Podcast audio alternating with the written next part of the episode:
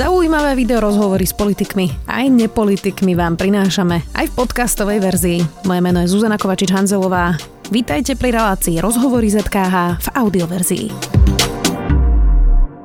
Progresívne Slovensko je podľa neho extrém, no postupne ho tento extrém predbehol aj v prieskumoch. O svojej strane hovorí ako o starej, poctivej a skúsenej opozícii. Richard Sulik, predseda SAS, vítajte.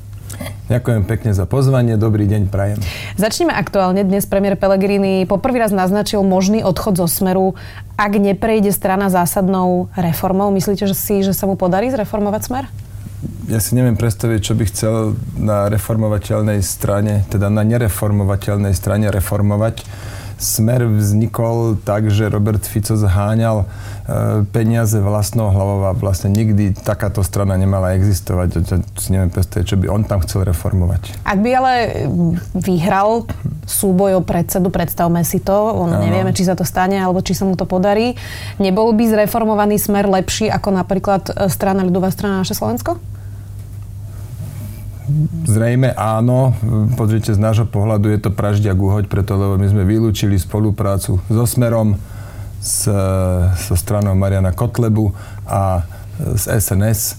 Tým potom je mi to dosť jedno, ako sa tam oni budú reformovať Smer nie je pre nás priateľný partner. Napachal tu príliš veľa zla za posledných 12 rokov. No a to som sa práve chcela spýtať, že keby sa vymenil predseda a čiastočne by sa zreformovala tá strana, stále by to bolo nie pre Smer do budúcej koalície, aj keby odišiel Robert Fico s Robertom Kaliňákom? Áno, túto otázku som dostal asi 350 krát za posledné 3 roky a odpovedám, stále to ostane nie. No a ako je známe, na naše slovo sa dá spolahnuť. Ako by ste charakterizovali výsledok SAS vo voľbách? Mali sme cieľ dvoch mandátov, tento cieľ sme dosiahli, ale e, nejasáme. Boli by sme samozrejme e, radšej, e, keby ten výsledok bol lepší, no ale nie je to e, ani nedosiahnutie cieľu. Dva mandáty máme. Čiže tak dobre? Dobre. Na základe niektorých vyjadrení Richardo Sulíka nás mohli zaradiť k euroskeptikom, ale Eugen Jurzica, Alois Baranik a ja sme jednoznačne za Európsku úniu, povedala Lucia Ďuriš Nikolsonová pre SME tesne pred voľbami. Nemôžete teda tak trocha za ten výsledok aj vy tým, že uh, ste možno pre voličov boli príliš euroskeptickí? Počas kampane sa takto euroskeptici chcú vystúpiť z Európskej únie. To som ja nikdy nechcel. Vy hovoríte teda, že eurorealista? Nenájdete jedno jediné moje vyjadrenie, ktoré by spochybnilo uh, členstvo Slovenska v Európskej únii. Naopak nájdete mnoho mojich vyjadrení o tom, že členstvo v EÚ je kľúčový záujem našej krajiny. No ale teraz e, k tomuto. Stala sa taká nepríjemná vec. Bol som e, dotazovaný na, na Borisa Kolára, lebo sa dal do spolku e, s tou partiou a hovorím, Marine Le Pen je pre mňa začiarov. Ja by som s ňou nikdy sa nijak nespájal.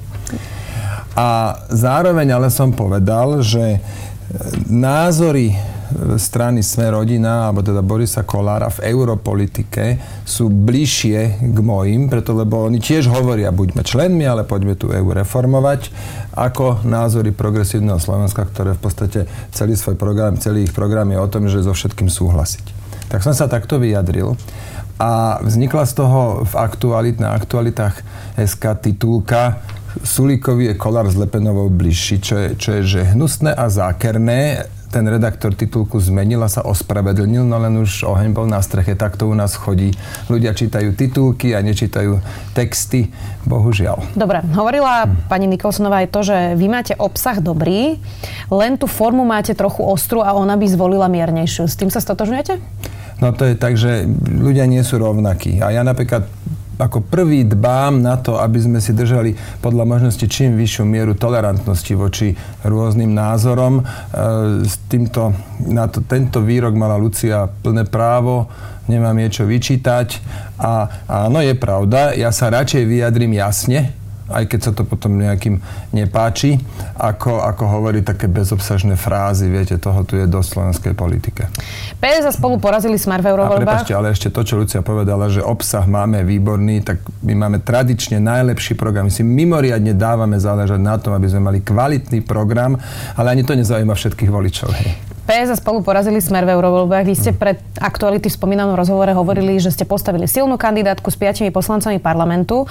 A aj keď ste v komentári napísali e, aj to, že progresívne je teraz v móde, ale že teda sú to ľudia bez skúsenosti politickej a vy ste stará, dobrá, poctivá opozícia. Vyzerá to z toho výsledku, že ľudia teda asi chcú to nové a neskúsené, alebo sa milím? Je to ich dobré právo. My sme skrátka nejaká ponuka, a nejaká časť voličov, takmer 100 tisíc, čo je pomaly trikrát viac ako 5 rokov dozadu v eurovoľbách, reflektovala táto časť voličov na našu ponuku, iní voliči reflektovali na to, čo ponúkalo progresívne Slovensko. Je to dobré právo voličov sa rozhodnúť, ako oni chcú. Stále trváte na tom výroku, že progresívne Slovensko je pre vás extrém?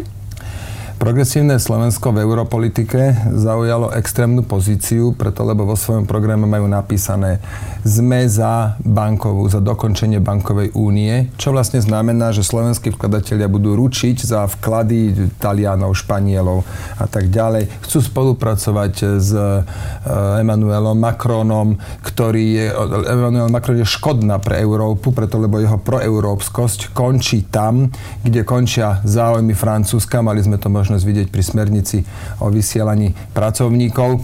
A nájdete niekoľko ďalších takých pozícií. Ja som to spísal do jedného blogu, je to tam všetko vecne, racionálne uvedené, 8 rôznych bodov, kto chce si to prečítať. A čo v domácej politike? Hovoríte, že toto je europolitika? V domácej politike sú pre vás extrém? Nie, v domácej politike nie sú pre mňa extrém. V domácej politike sú pre mňa lavicovou stranou, ktorá má svoje opodstatnenie na, na politickej scéne. Je to úplne legitímny názor, nepovažujeme za extrémny, len teda konštatujem, konštatujem, že SAS je pravicová strana, my chceme štíhly štát, my chceme nižšie dane, oni chcú rozsiahli silný štát a na to samozrejme potrebujú vyššie dane. Ale dobre, však o tom má byť tá politická súťaž, súťaž programov, konceptov, voliči si vyberú, čo budú chcieť. Vyzerá to tak, že PS a spolu sa vyplatilo to ich spojenie do tej dvojkoalície. Vy neuvažujete o nejakom takomto spojení? Nie, neuvažujeme. Teraz sa silou mocou spájať, dali sme k tomu aj, sa mi zdá, že dnes alebo včera, nie sme si úplne istí, tlačové vyhlásenie, e, kde teda konštatujeme, že teraz takéto silou, mocou sa tu hr, všetci musíme e, prepadnúť tomuto ošialu a ísť sa spájať a budeme spájať nezlučiteľné, nespojiteľné. Nevidíme v tom žiadne zmysel. My sme vyprofilovaná, jasne čitateľná strana a máme kvalitných ľudí, máme, ako som už spomínal, najlepší program a pekne s týmto sa postavíme pred voličov a e, budeme sa ich snažiť presvedčiť o tom, že takto sa má robiť politika. Nie s nejakými peknými znejúcimi frázami, ale takto, že s overenými ľuďmi, s vyargumentovaným programom. No uvidíme, kto v tejto súťaži zvíťazí. Pýtam sa preto, pretože Andrej Kiska povedal nielen PS spolu a Kiska, ale potrebujeme sa spájať s Oľano, SAS i KDH. Všetky tieto demokratické strany sa musia spájať a to nielen deklaratívne. Viete si predstaviť širokú koalíciu, ako kedysi urobil Mikuláš Zurinda? Ja si myslím, že Andrej Kiska má hlavu v smútku, lebo nevie, čo s to jeho stranou, čo má teraz urobiť. Už, už sa teda zaviazal, že áno, predtým to bolo nie na začiatku to bolo áno, ale predtým ešte nie. No hore, dole, už ani nemá zmysel toto komentovať, už nech konečne tú stranu založí a nech predstaví, že vlastne čo to chce byť, lavicová, pravicová alebo konzervatívna, liberálna. Nevieme o tejto strane vôbec nič. Andrej Kiska je ešte stále uradujúci prezident a takéto e, stranicko-politické výroky si myslím, že on by nemal mať ako prezident a po druhé nevidím dôvod to komentovať. Andrej Kiska nie je Mikuláš Durinda? Nemá tento spájací efekt? Neviem, to nech posúdia politológovia. Ja vám za SAS hovorím, my pôjdeme do volieb sami, lebo sme vyprofilovaná strana s 10-ročnou e, históriou, to vôbec nie je maličkosť na slovenské pomery. Mal by sa Andrej Kiska spojiť do trojkoalície z PS a spolu, lebo to je to, o čom sa diskutovalo na začiatku. Teraz majú dobré čísla, veľa sa hovorí o tom, že či má vôbec zmysel, aby zakladal nový projekt a či nemá zmysel, aby sa spojili. Čo by ste mu poradili? No, ak e, ja som sa už viackrát vyjadril, že ak on založí stranu a ďalšiu stranu v poradí, Mimochodom, tí ľudia, ktorí tu za posledné 2-3 roky pozakladali nové strany, oni hovoria najviac o spájaní. No tak najprv rozdrobia a potom, že hurá, poďme sa spájať, ale a, a týka sa to aj Andreja Kisku. A už, viac, už viackrát som sa vyjadril, keď on založí ďalšiu, tretiu stranu, novú, v poradí, pravicovú, tak bude len sa pridá k rozbíjačom právice a preto spravil by dobre, ak sa s týmito dvomi novými stranami spojí, z PS a zo stranou spolu a vtedy to celé môže mať zmysel. Takto som sa vyjadril pred rokom, pred pol rokom a takto sa vyjadrujeme dnes. vy komunikujete s pánom Kiskom? On sa teda priebežne stretáva s ľuďmi a hovorí o svojej budúcnosti. Vy sa spolu s ním stretávate a hovoríte o tom? Párkrát sme sa stretli, máme dobrý, otvorený vzťah, ale nestretávame sa pravidelne. Také dlhšie stretnutie bolo naposledy v máji minulého roku, keď som mu dal ponuku ako alternatívu k tomu jeho zakladaniu strany, aby, e, že sa teda môže stať u nás lídrom kandidátky. Túto ponuku on odmietol a odvtedy nie je nejaký konkrétny dôvod sa s ním stretávať. Odvtedy som ho videl dva alebo trikrát napríklad na obede kde on pozval europoslancov, zaviedol takú celkom milú tradíciu. No tak, ale viete, to sú už také príliš formálne stretnutia na to, aby sa tam niečo dôvernejšie preberalo. Igor Matovič hovorí, že ponuka pre KDH a SMK od neho trvá, podmienka je nie smeru. Nové SDK by bolo riešením, aby neprepadli hlasy, povedal Matovič pre aktuality. Mm, to je dobrý nápad, aby sa Igor Matovič spojil s SMK a KDH? Nech sa spája, to je jeho dobré právo. Keď sa chcú spájať, nech sa spájajú. Môj názor je taký, že Igor Matovič predviedol salto mortále a strojitým Rydbergerom v eurovoľbách, kedy teda povedal, že e, bude líder kandidátky, ale nech nenastúpi do Európarlamentu, ale chce hlasy a keď ich nedostane, odíde z iného parlamentu a potom to zaklincoval tým, že odstúpil. No, je to také politické divadlo, ktoré si myslím, že neslúži na to, aby ľudia brali politiku vážnejšie, aby mali nejakú väčšiu dôveru, aby možno, aj chodili vo väčšej miere voliť. Toto som už aj v minulosti kritizoval. Tento Igorov nápad, že... A, a, a Igor si tým poškodil. Tým, čo robil, si poškodil a preto napríklad ho už dnes nejaké KDH, ktoré získalo e, dva mandaty v eurovoľbách, e, nemusí brať vážne. Možno, že rok, dva dozadu bola situácia iná teraz, ja neviem čo, kde, viete, no, teraz je to skratka veľký ošiel, všetci sa musíme hura spájať bez ohľadu na to, lavica, pravica, hlavne teda, aby sme tu pospájali všetko možné. Ale tak Oľano má konzervatívnych poslancov, tam nie je úplne také vzdialené, že ľavica, Olano pravica. má aj liberálnych poslancov, Olano má aj lavicových, aj pravicových, tam je taká tá všeho chuť, preto lebo Igor Matovič týmto štýlom robí tú parlamentnú politiku, on sa tým ani netají, robí to dlhodobo, e, celkom konzistentne, že povie, dobre, ja dám priestor osobnostiam na kandidátke, dostanú 4 roky možnosť sa, sa osvedčiť a, a či sa osvedčili alebo nie, zistíme tak, že v ďalších voľbách voľbách pekne idú všetci dozadu, kto sa prekruškuje, sa osvedčil a vlastne z Igora Matoviča sa stáva, a zo strany Olano sa stáva taká liaheň tých e, budúcich poslancov, lebo samozrejme sa mu teraz rozutekajú do rôznych iných strán, lebo neveria si, že by sa naozaj z nejakého 142. miesta dokázali prekruškovať. Zastavme sa pri tom KDH. Pred pár dňami tu sedel Alois Hlina a hovoril, že on nemá problém s vami, ale vy s ním. E, vraj sa na neho 3 roky hnevate za to, že v denníku N bol titulok, že povedal, že máte slovník neonacistu. A že teda chcete ospravedlnenie a pritom on tvrdí, že teda to bolo posunutie významu, ktoré on povedal.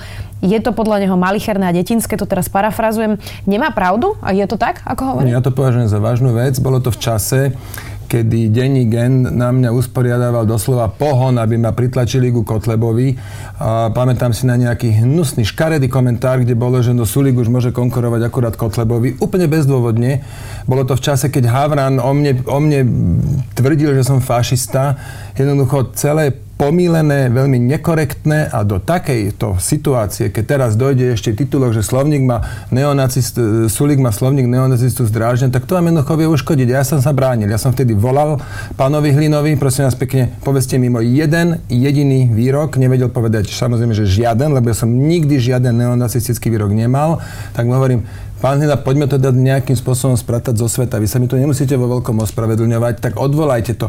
Zoberte to späť, napíšte na status, takto som to nemyslel. Čokoľvek nech spraví. No a on na to reagoval, že No, chlap nemôže meniť svoj názor. Tak sme v tejto pozícii 3 roky. Stala sa už taká vec, lebo sa niekoľkokrát na mňa obrátil, že chce sa teda so mnou stretnúť, že sme už aj vycibrili ten text. Už sme ho mali... Takže že... ospravedlnenie? Áno, s čím teda on súhlasil. Ja som s ním súhlasil, už to vlastne celé bolo a už to stačilo iba, že to zavesí na Facebook.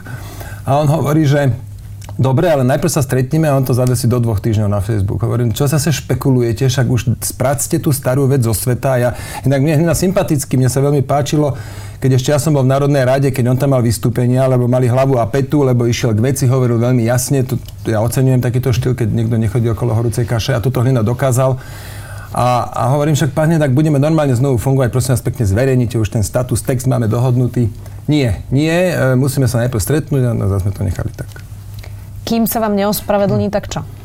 Tak ja nemám dôvod sa baviť s ľuďmi, ktorí o mne tvrdia, že mám slovník neonacistu. Toto je, je to podlé a v našej dnešnej dobe, kedy teda človek čokoľvek povie, čo, čo si teda, e, čo je mimo trochu mainstream, tak už, už je tu e, hejtovaný za všetko možné. Čiže ja to považujem za vážnu vec. Nech to zoberie späť, nech povie, ja som to tak nemyslel a pre mňa je vec vybavená, ja sa s ním veľmi rád stretnem. KDH malo v eurovoľbách takmer rovnaký výsledok ako SAS, uh, e, takže asi spolu budete musieť spolupracovať. Ak by sa vám neospravedlnil, o 9 mesiacov tu máme voľby, uh, tak sa povznesiete na to a budete spolupracovať? Ale pozrite, naše strany SAS a KDH budú spolupracovať všade tam, kde to má zmysel, obzvlášť v nejakej prípadnej povolebnej koalícii. To v živote by nenapadlo, že ja budem vylúčovať KDH.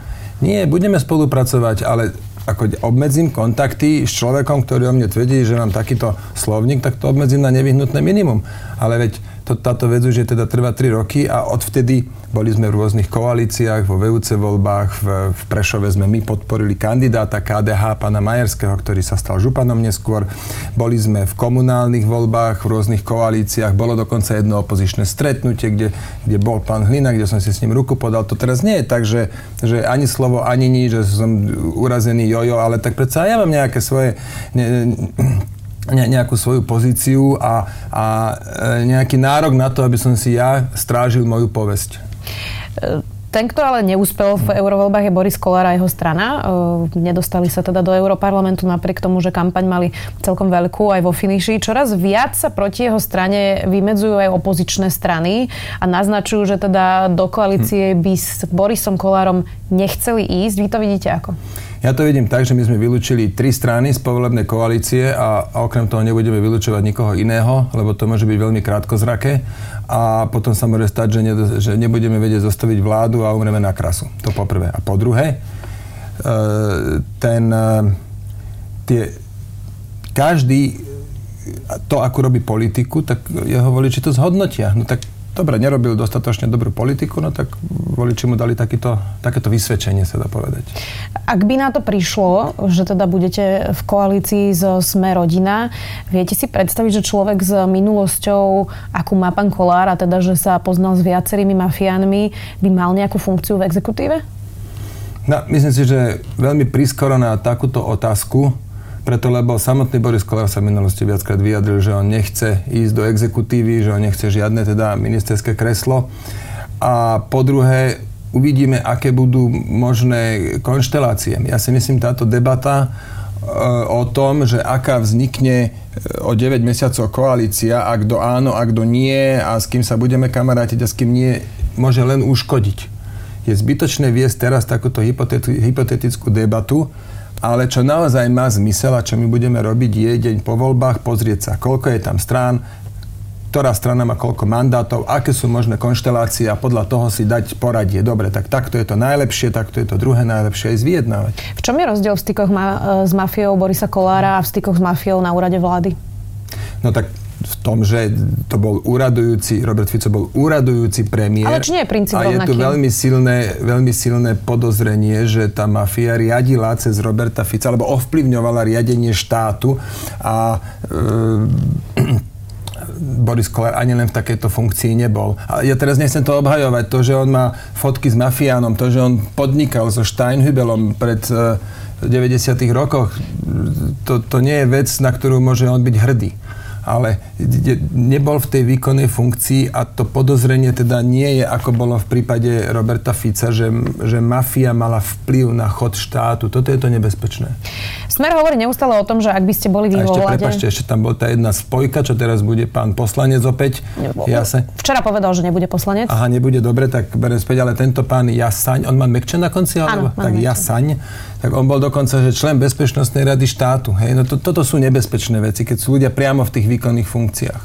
Smer hovorí neustále o tom, že ak budete vy vo vláde, tak zrušíte vlaky a obedy zadarmo. To ste konec koncov povedali aj vy. Uh, Robert Fico povedal, ľudia môžu vidieť, čo sa bude diať, ak vyhrá voľby ten alebo onen. Slovenská verejnosť musí vedieť, čo znamená, keď vládnu pravičiari a liberáli a čo znamená, keď má rozhodujúcu moc sociálna demokracia. No. Skúste mi povedať, že ako to majú vnímať ľudia, dajme tomu dôchodca v Revucej, ktorý naozaj oceňuje, že môže vlakom cestovať zadarmo. Uh, ako sa má pozerať na to, že teda hovoríte, že to zrušíte? My vlaky nezrušíme zadarmo, ale ich nahradíme obrovskými zľavami, povedzme 80% Listok na vlak nebude stať 5 eur, ale bude stať 1 euro. A takéto isté zľavy dáme ale aj na autobusy. Toto považujem za korektné, lebo poprvé, všetko bude mať svoju cenu, čo obmedzí plitvanie a šafárenie s týmito statkami, tu v tomto prípade je to jazda vlakom. A po druhé, e, dnes je to nespravodlivé voči tým ľuďom, ktorí žijú v obciach a mestečkách, kde vlak nechodí alebo nestojí a sú odkazaní na autobus. A tam nie, a autobusy zadarmo nie sú. Preto si myslíme ďaleko korektnejšie, férovejšie, aj, aj rozumnejšie dať 80% zľavu na vlaky a aj na autobusy pre dôchodcov a pre študentov alebo pre nejaké iné skupiny. Toto chceme spraviť. Druhá vec sú obedy zadarmo. Obedy zadarmo chceme nahradiť tými istými peniazmi, a čo dnes stoja, to je euro 20, to je ľahká matematika, euro 20 krát 20 dní e, do mesiaca, to máte 24 eur. Nech o túto sumu stúpne daňový bónus na dieťa, a rodičia rozhodnú, čo s tými peniazmi spravia. Nie úradníci alebo politici. Rodičia, či kúpia svojim deťom, svojim deťu ten obed za ten obed v škole, alebo či mu kúpia čižmy na zimu, preto lebo dieťa chodí na obed k babke, alebo má nejakú dietu a tak ďalej. Je množstvo chudobných detí, ktoré chodia hladné do školy. Čo bude to s týmito sú sociálni prípady, no však ale aj ich rodičia dostanú 24 eur navyše Veď, veď nie len deti bohatých, však dostanú všetky deti, teda rodičia všetkých detí dostanú ten zvýšený daňový bonus na dieťa o tých 24 eur. To znamená, keď deti chodia hladné do školy, tak rodičia im predsa budú mať tie peniaze na to, aby im kúpili obed. To poprvé. A po druhé, a na tom krásne vidieť, aká je to falošná debata a že to je len obyčajná volebná korupcia zo strany Roberta Fica. Deti chudobných rodičov, ktoré chodia hladné do školy, majú ten obed zadarmo už dnes, za jeden cent, hej, tak to je prakticky zadarmo. 20 obedov stojí 20 centov, za mesiac 20 centov, to nie je žiaden veľký peniaz. Čiže tie deti predsa už dnes majú ten obed fakticky zadarmo. Tak čo, čo sa tu rieši? To, že my navrhujeme zvýšiť ten daňový bonus na dieťa, tam, tam je úplne iná motivácia a síce, že štát najmä u pracujúcich rodičov, musí podporiť viac detí. Dieťa a hlavne druhé, tretie dieťa v poradí nesmie byť ekonomický trest. A preto považujem za správne zvýšiť ten daňový bonus na dieťa.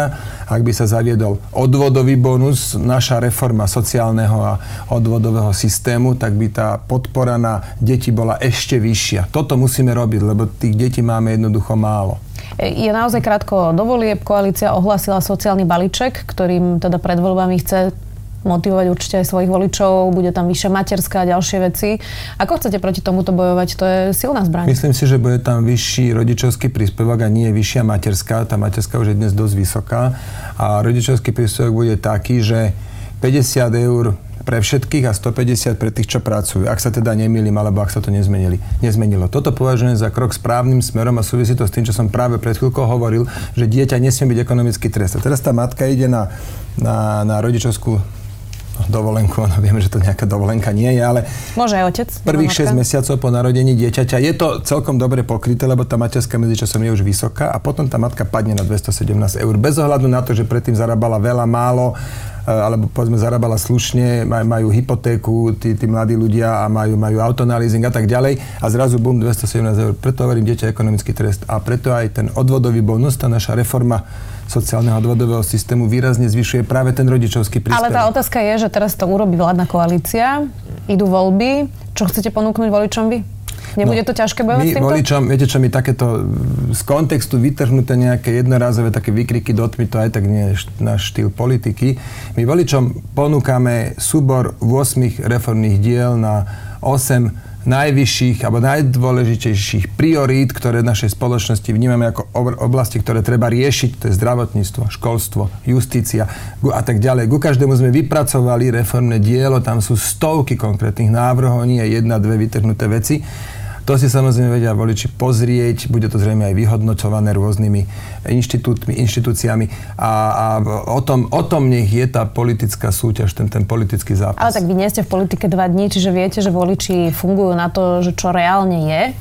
Nebojíte sa, že toto je veľmi silná zbraň a že nakoniec smer aj tak vyhrá voľby?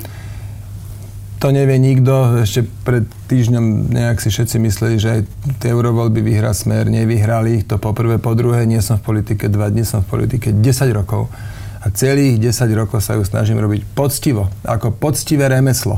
A kto chce robiť politiku a chce sa uchádzať o hlasy voličov, tak musím predostrieť program. Viem, že programy nikto nečíta. Viem, že sú tu strany, ktoré si napíšu pár prázdnych fráz a, a hurá ošial, budeme ich volať. Toto som ja, ani SS, toto sme nikdy nerobili a ani robiť nebudeme. Záverečná otázka. Vy ste hovorili, že chcete byť premiérom. Keď sa tak pozeráte na tie percentá v prieskumoch, uh, stačil by vám aj ten pôvodný plán, že minister financí? Vždy som hovoril, že premiérom bude ten, koho nominuje najsilnejšia koaličná strana. To som hovoril vždy poctivo. Si pamätám 4 roky dozadu veľký ošial ohľadne Radoslava Procházku, no tak tam som dostával takéto otázky, tak hovorím však klídek, ja, ja s tým budem súhlasiť. Predseda, teda e, ten, kto bude nominant najsilnejšej koaličnej strany, to poprvé. Po druhé, Nehovoril som, že chcem byť premiér. Ja sa to funkciou naozaj netrasem, som sa nikdy netriasol, ale že som pripravený to robiť. A to platí naďalej. My nevieme, ako tie voľby dopadnú 9 mesiacov. Keď voliči rozhodnú tak, že no, ten Sulík je pripravený, ide na to poctivo, možno, že niektoré, niektoré uh, veci by mal robiť tak ľubivejšie alebo populistickejšie, ale inak si ho, uh, budeme ho voliť, tak budem to robiť. Ja som pripravený prevziať akúkoľvek funkciu, ktorá vzíde z volieb a bude mu vykonávať čestne a Čiže ste pripravení byť aj premiérom, ale aj ministrom financí. No tak áno, však tak voliči o tom rozhodnú. Ale áno, som pripravený, presne tak. Uh, keď ste mali tú metu, že chcete mať dve kresla v Európarlamente, ako máte metu do tých parlamentných volieb? Aha. No, to, to vám ešte teraz nebudem prezradzať. To ešte máme na to času dosť, na mety. Tak čo, dvoj, dvojciferné číslo predpokladám? No, určite, jasné. Ako pozrite sa, keď urobíme horší výsledok ako v 2016, no tak nebudeme môcť hovoriť o úspechu. Aj, aj teraz v týchto voľbách, v eurovoľbách, my sme mali 6,6%, teraz máme 9,6% a tým, že je väčšia účasť, tak, tak počet voličov máme, ja neviem, asi 2,5 násobný. A je tam teda nejaký progres, keď nie je to, že explózia radosti. A e, takisto, ak my, ak my nedosiahneme náš výsledok z 2016 roku, tak, tak nedá sa hovoriť o úspechu.